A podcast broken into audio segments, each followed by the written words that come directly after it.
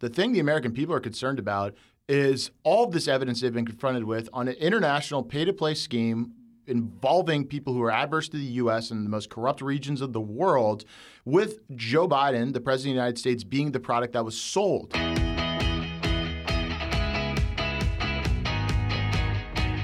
This is the Daily Signal podcast for Monday, July 31st. I'm Virginia Allen, and that was Mike Howell, director of the Heritage Foundation's Oversight Project. Hunter Biden's plea deal with the Justice Department fell apart last week. Howell joins us here on the show to explain why and what happens next. Howell also explains three key policy issues that the Biden administration would prefer the American people just not pay attention to and why that is all the more reason to watch these issues closely. Stay tuned for our conversation after this.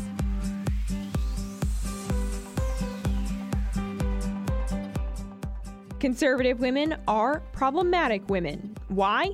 Because we don't adhere to the agenda of the radical left. Every Thursday morning on the Problematic Women podcast, Kristen Eichamer, Lauren Evans, and me, Virginia Allen, are joined by other conservative women to break down the big issues and news you care about. Whether you're interested in hot takes and conversations on pop culture or what Congress is up to, Problematic Women has you covered. We sort through the news to keep you up to date on the issues that are of particular interest to conservative leaning, that is, problematic women. Find Problematic Women wherever you like to listen to podcasts and follow the show on Instagram. It is my pleasure to welcome to the show today Mike Howell. Mike is the director of the Oversight Project here at the Heritage Foundation. Mike, thanks for being with us. Hey, thanks for having me. So, we've talked a little bit about the Oversight Project on the show before, but it is one of the newest initiatives of the Heritage Foundation. Go ahead, give us just a quick overview of what you all do. Absolutely. So the Oversight Project is a recognition that oversight and investigations is where the game's at right now. I mean, Congress has been broken for a very long time. Major legislation does not pass, only budget related things. The administrative state basically creates policy in this country. Um, and so the institutional right of which you know heritage is a, a, huge part needs to reflect that we can't just be pumping the you know capitol hill with policy papers we need to actually bring some receipts on things and as a former you know hill investigator and attorney who then went into the trump administration to defend against this type of stuff I came to the realization that the outside did not support those efforts in the way that the left does. The left is light years ahead of us in this. I mean, if you just look at what they were able to do to the country during the Trump years in terms of just developing a Russia hoax out of whole cloth, pumping the intelligence community with fake news that turned into like actual criminal prosecutions, things that are still happening today, they're playing a completely different game. So we've been sitting, you know, back writing papers and arguing about policy while they've been taking advantage of power. Mm-hmm. And so we built a team here comprised of investigators and litigators. And what we do is, you know, investigate. We got a lot of very talented people with with great backgrounds who go out, find facts, talk to people. And then we take advantage of information laws. I mean, the big one is the the FOIA law, uh, Freedom of Information Act, and then state level information laws and other other legal options available to us, and go there and actually aggressively litigate these things because that's the problem. Is in a perfect world, the way the system was, you know, set up, it was supposed to be an administrative system. You, as a citizen, and I should be able to request any documents we want out of the government, so long as they aren't classified or otherwise privileged. And it, you know, it's 2023. We have ChatGPT, we have back-end searches, massive computing power. It should be the mm-hmm. easiest time in the world to get information out, but the administrative state has basically forced it into a judicial process. They'll ignore you on the administrative side, and you have to have lawyers to sue. So your everyday citizen can enforce those rights. So that's what we do. We go in and we you know litigate these things aggressively, get the information out, uh, get it to its highest and best value, and try to drive the oversight and investigations agenda. I like to think of the Oversight Project as a good dose of sunlight, that you all are bringing things to the forefront that the American people otherwise might not be aware of. So, with that in mind, let's take a little bit of time and talk about Hunter Biden and some of the latest news we are seeing on Hunter. So, uh, on Thursday on the Daily Signal's top news edition, we had your colleague Kyle Brosnan on to talk a little bit about the situation that we're seeing play out in a courtroom in Delaware this uh, this past week. We saw that Hunter Biden uh, was ready to sign off on a plea deal, and that plea deal fell through. So let's start all the way at the beginning. What are the charges that Hunter Biden is facing here? So he was facing two tax charges for failure to pay taxes and a gun charge. He lied about being, uh, you know, addicted to all sorts of drugs and under the influence as he possessed a gun.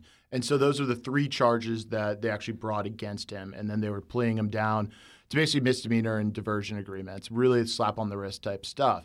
But I mentioned tax and guns. The thing the American people are concerned about is all of this evidence they've been confronted with on an international pay to play scheme involving people who are adverse to the U.S. and the most corrupt regions of the world, with Joe Biden, the president of the United States, being the product that was sold in this international tens of millions of dollars pay to play scheme. And uh, the fact that they brought, they being the DOJ, such lesser charges was absurd. And so what their game plan was, and we sniffed this out, was they were using that plea deal to also grant global immunity for all of their conduct. And so if you plead guilty to a tax thing, we uh, will give you future immunity, basically won't bring charges on any of the international pay to play scheme to include foreign registration uh, laws, all the like.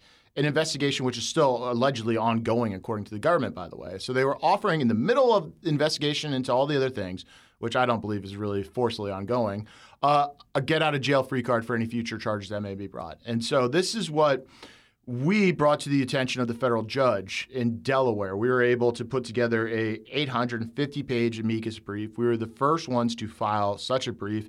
Uh, Chairman uh, Jason Smith the Ways and Means Committee filed one a little after us. But we basically said, Judge, you got to pump the brakes on this for a whole host of reasons, with that being the biggest. Also, and this gets complicated, but this is why we have an oversight project, uh, we're suing in D.C. Uh, for a set of communications between this supposedly independent investigation and Main DOJ. So, what that means is the political interference into the Hunter Biden investigation. They admitted to us, because we, we sued them and forced this admission, there are 2,500 plus pages of communications between the supposedly independent investigation, and uh, David Weiss is the attorney bringing it, and then folks at Main Justice and elsewhere. And so there shouldn't be that many communications if it was actually independent. Okay, so Mike, let me just make sure I'm understanding this correctly. So what happened was the DOJ and Hunter Biden's attorneys uh, essentially worked out a deal that were would provide cover for Hunter Biden in any future possibly coming down the line uh, legal trouble that Hunter Biden might, could have, would have been facing. And the Oversight Project found that, f- flagged it in casual terms to the judge who was looking at this case, correct? Yep. Okay. So you were in the courtroom in Delaware when when uh, this all went down. Talk a little bit about the atmosphere, what it was like, and what the judge said to Abs-. Absolutely, it was a wild time, made for TV. Now they don't let cameras into federal courthouses, so it's a, it's a shame. Only the the 50 or so people that were in there saw this up close and in, in person. But essentially, the judge, you know, started out. It was like a three-hour deal, I would say, all, all said and done. Um, but there's a whole host of unusual and peculiarities with this plea deal. And uh, the judge basically walked through those. And at first, they, they tried to argue that they were presenting a plea deal that the judge had no discretion over. Her, her role was to be the rubber stamp. And I think that you know brought some offense to the judge. Um, it was highly unusual in that regard. And then as they started working through the deal itself, you know, came across this provision that you know the global immunity provision, if you will, and the judge asked if there's any other ongoing investigations. And DOJ basically had to admit, yeah, we do have other stuff. And the judge said, well, would this plea deal prevent you from charging any of that other stuff? And they said, yeah, that's the purpose of the plea deal, essentially.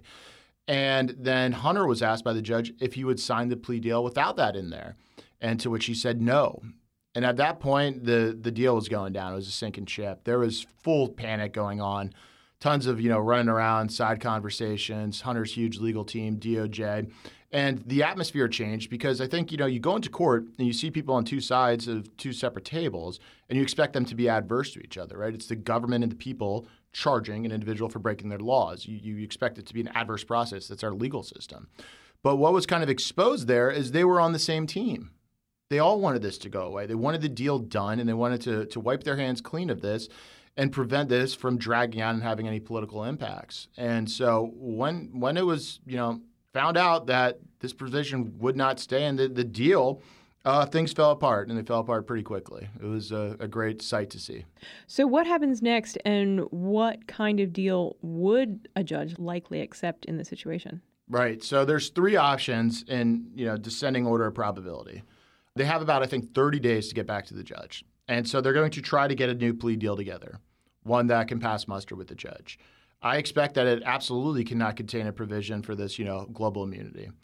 Also, uh, the form in which they presented it, they worked in a whole bunch of other you know ways to weasel the system that the judge pointed out that are, are tech, rather technical, but what they basically mean is removing discretion for, for future hunter related activities.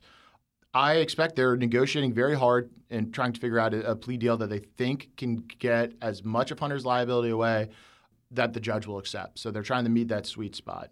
But the whole purpose of them going to Delaware on Wednesday was to absolve Hunter from future prosecution. So now that that's out, uh, what can they do? And this is where the other options come in understanding that this plea deal was essentially a pardon through another means. To put it simply, Joe Biden didn't have the political guts to take the heat for pardoning his son. He promised everyone he wouldn't do it, and so what he had happen was DOJ work up this corrupt bargain, which was essentially a plea deal.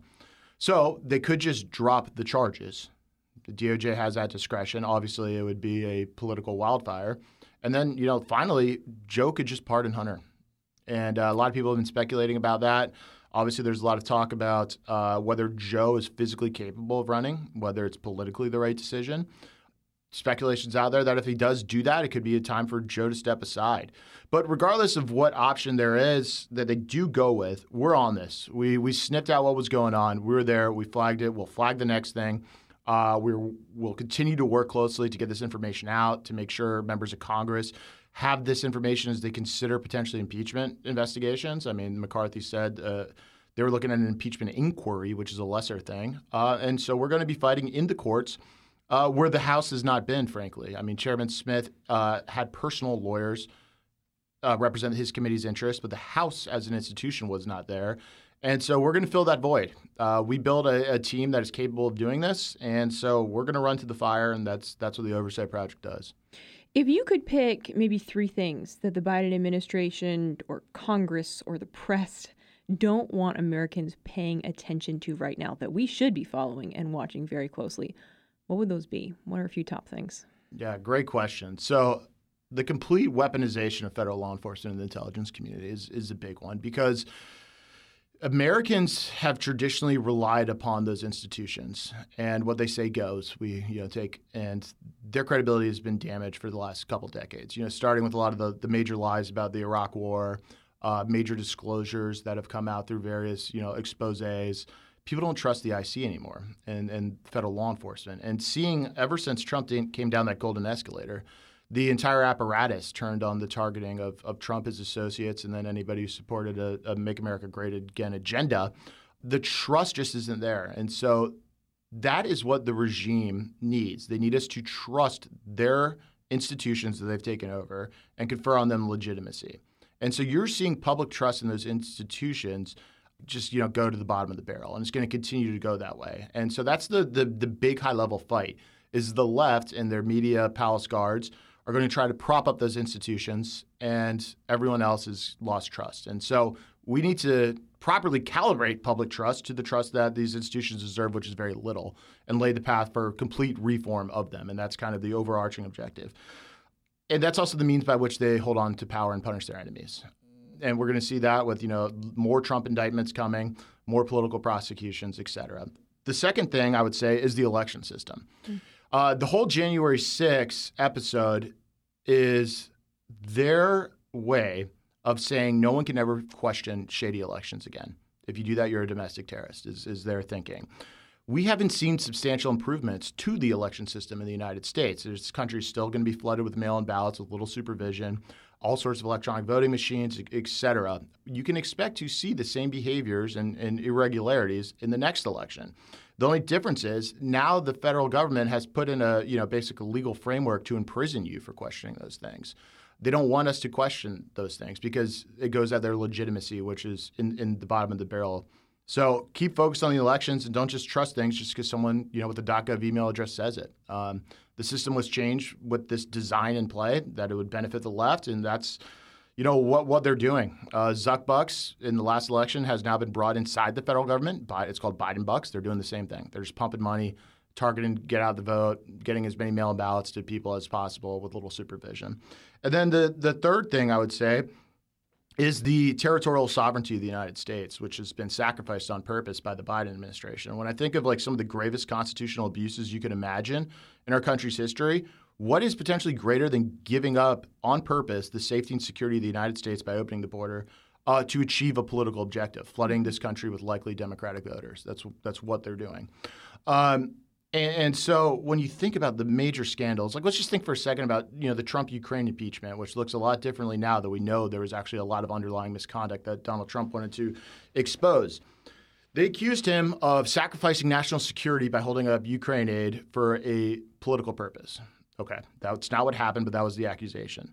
Look what's happening at our border. That is giving up absolute national security for a political interest. And it's one of the gravest constitutional abuses I think this country's ever seen. It has massive impacts to every single American in this country, and all of them are bad. Mm. Thanks for breaking that down for us, Mike. Congress is out for the next month, the month of August. What should we be looking for? What should be what should we be watching? Because we know that you know they're they're not just sitting at home doing nothing. Uh, there's a lot of things that happen behind the scenes during the month of August. What are you watching? Uh, you know, it's very disappointing that they're going home. This was the the plea deal getting, you know, thrown out, and the disclosure of the FD 1023 document a couple weeks ago by Chuck Grassley that showed 17 phone calls that Biden was allegedly on or Hunter with the you know business interest in the foreign countries. It, it was time to take the pedal to the metal. And this was the time the country, I think, writ large, and liberal media were forced to confront what's actually happening. And so now Congress is going to take a months long vacation it's to me unfathomable. It's inexcusable. Uh, these people are elected to do what they said they would do, and that was to fight this corruption and conduct oversight, and they're taking a month long vacation. So there will be a lot of staff work that happens. I expect some of the chairmen will be engaged, but you're going to allow the left a, a, month to you know flood the information zone with other stuff, and Congress is going to lose their biggest microphone and being here in D.C. and congressional hearing rooms and whatnot. So it's just really unfortunate. It's fundamentally unserious in my view. The oversight project will not be taking an August recess. We will be here working, fighting, suing, discovering, getting information out. We'll just do it without Congress. What should we expect come the fall in September? So the, all the talk right now is on impeachment. Uh, Speaker McCarthy is doing a delicate dance right now where he said, We'll do an impeachment inquiry, which is not impeachment, but it's basically developing the facts to support whether to do an impeachment. I think that is because the Republican caucus is deeply divided on this issue. Um, that's the dirty little secret here in D.C. is that the Republican caucus is fundamentally out of step with the base of this country and the people who, who vote for them. Uh, there's a lot of people that just will not, under any circumstances, vote for an impeachment, no matter what the evidence is. And so, when we get back, I expect that fight to be highlighted. There's going to be deep divides in the in D.C. here in our elected officials. I expect a lot of unity in the the base and the Republican voters, but the party itself, uh, we're going to see them out of step with the base. Mike Howell, director of the Oversight Project at the Heritage Foundation. Mike, thanks for being with us. Hey, thanks for having me on. And with that, that's going to do it for this Monday. Thanks again for joining us here on the Daily Signal podcast. If you have never had the chance to check out our evening show, be sure to do so. It's right here in the same podcast feed, and every weekday around 5 p.m we bring you the top news of the day. These are the headlines that you don't want to miss. Also, make sure to subscribe to the Daily Signal wherever you like to listen to podcasts and help us reach more listeners by taking just a moment to leave us a five star rating and review. Thanks again for being with us today. We hope you have a great Monday. We'll see you right back here at 5 p.m. for our top news edition. The Daily Signal podcast is brought to you by more than half a million members of the Heritage Foundation. Executive producers are Rob Bluey and Kate Trinko. Producers are Virginia Allen and Samantha Aschieris. Sound design by Lauren Evans, Mark Guiney, and John Pop. To learn more, please visit dailysignal.com.